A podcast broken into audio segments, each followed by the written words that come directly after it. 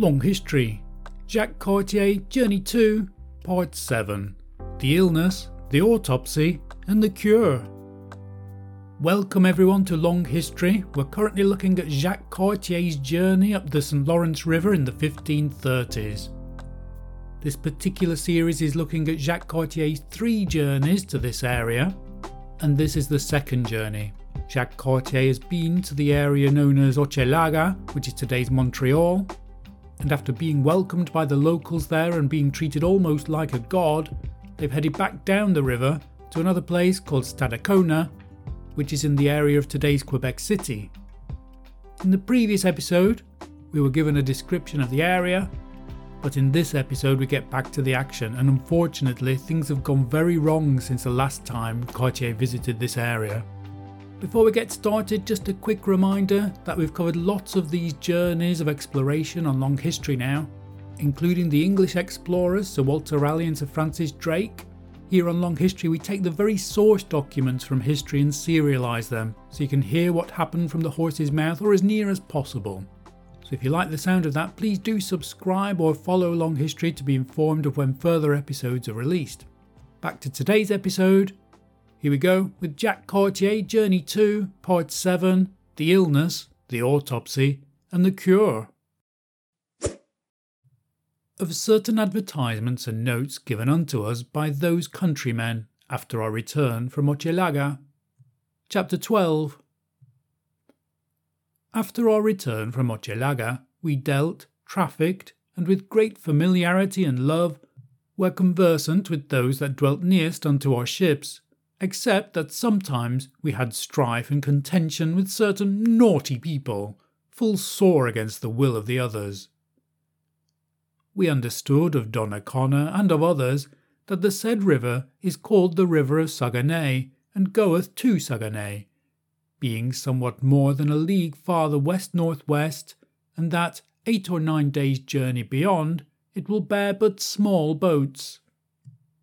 But the right and ready way to Saguenay is up that way to Hochelaga, and then into another that cometh from Saguenay, and then entereth into the foresaid river, and that there is yet one month's sailing thither. Moreover, they told us and gave us to understand that there are people clad with cloth as we are, very honest, and many inhabited towns, and that they have great store of gold and red copper and that about the land beyond the said first river to Hochelaga and Saguenay is an island environed round about with that and other rivers, and that beyond Saguenay the said river entereth into two or three great lakes, and that there is a sea of fresh water found. And as they have heard say of those of Saguenay, there was never man heard of that found out the end thereof.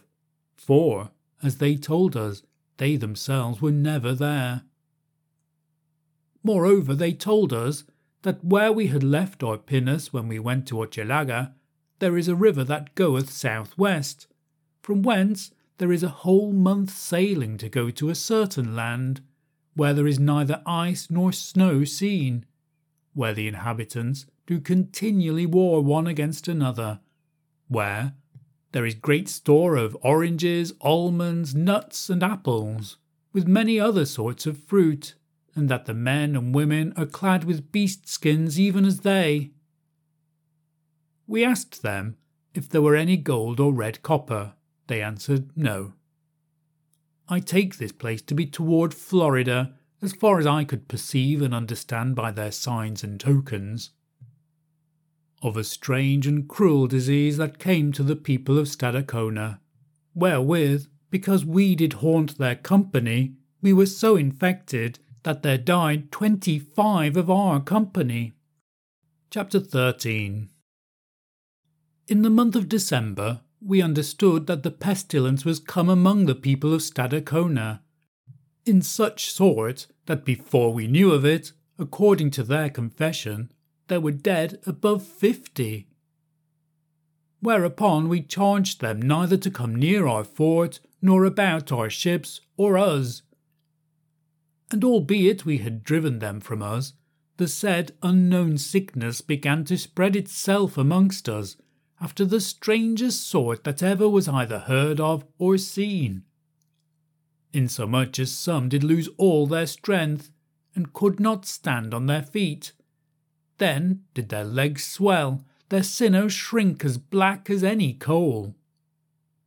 Others also had their skins spotted with spots of blood of a purple colour.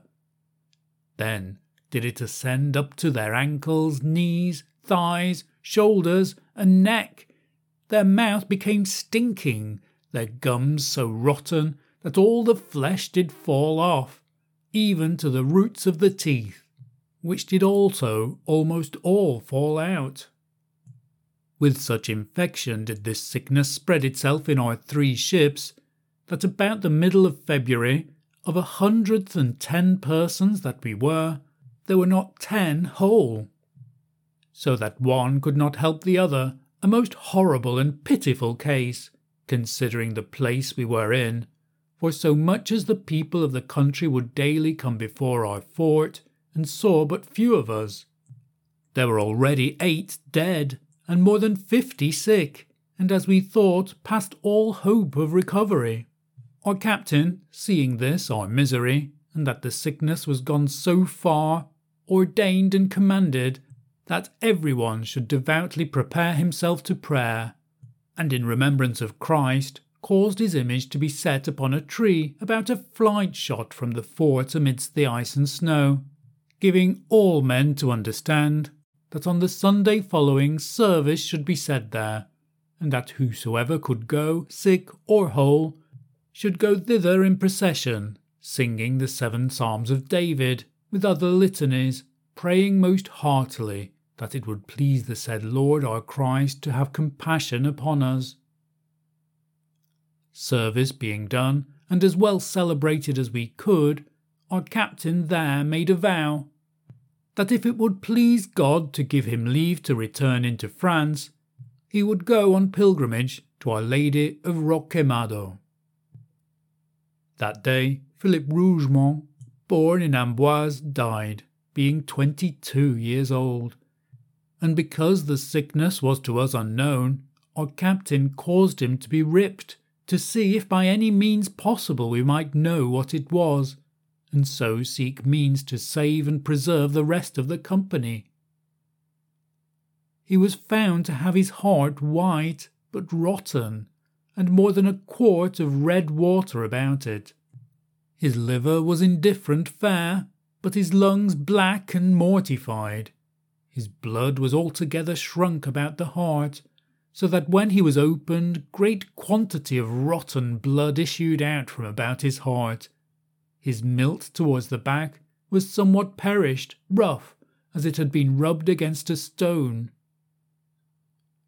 Moreover, because one of his thighs was very black without, it was opened, but within it was whole and sound. That done, as well as we could, he was buried.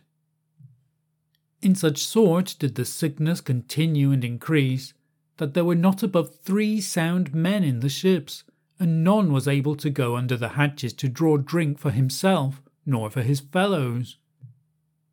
Sometimes we were constrained to bury some of the dead under the snow, because we were not able to dig any graves for them, the ground was so hard frozen, and we so weak. Besides this, we did greatly fear that the people of the country would perceive our weakness and misery, which, to hide, our captain whom it pleased God always to keep in health, would go out with two or three of the company, some sick and some whole, whom, when he saw out of the fort, he would throw stones at them and chide them, feigning that as soon as he came again he would beat them, and then, with signs, show the people of the country that he caused all his men to work and labour in the ships, some in caulking them, some in beating of chalk, some in one thing and some in another, and that he would not have them come forth till their work was done. And to make his tale seem more true and likely, he would make all his men whole and sound, to make a great noise with knocking sticks, stones, hammers, and other things together, at which time we were so oppressed and grieved with that sickness that we had lost all hope ever to see France again.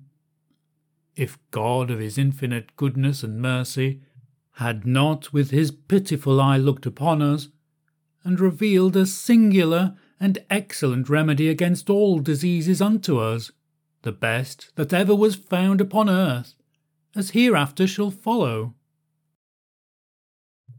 How long we stayed in the port of the Holy Cross amidst the ice and snow, and how many died of the said disease, from the beginning of it to the midst of March.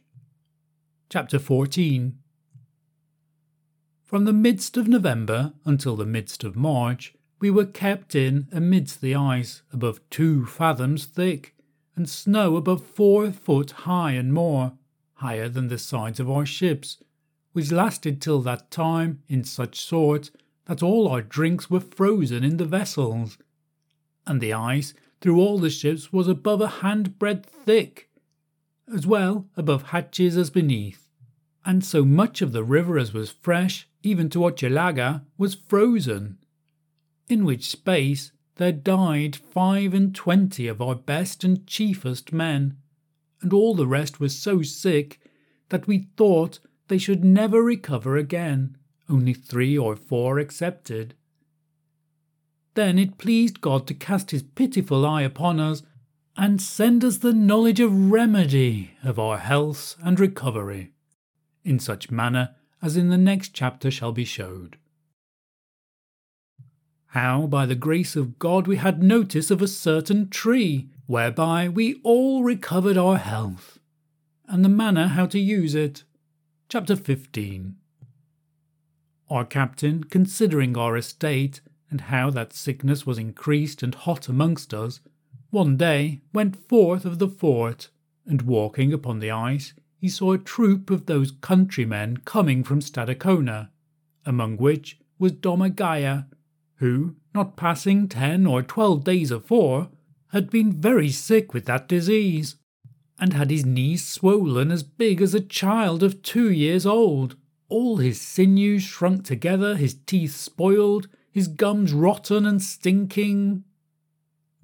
Our captain, seeing him whole and sound, was thereat marvellous glad, hoping to understand and know of him how he had healed himself, to the end he might ease and help his men.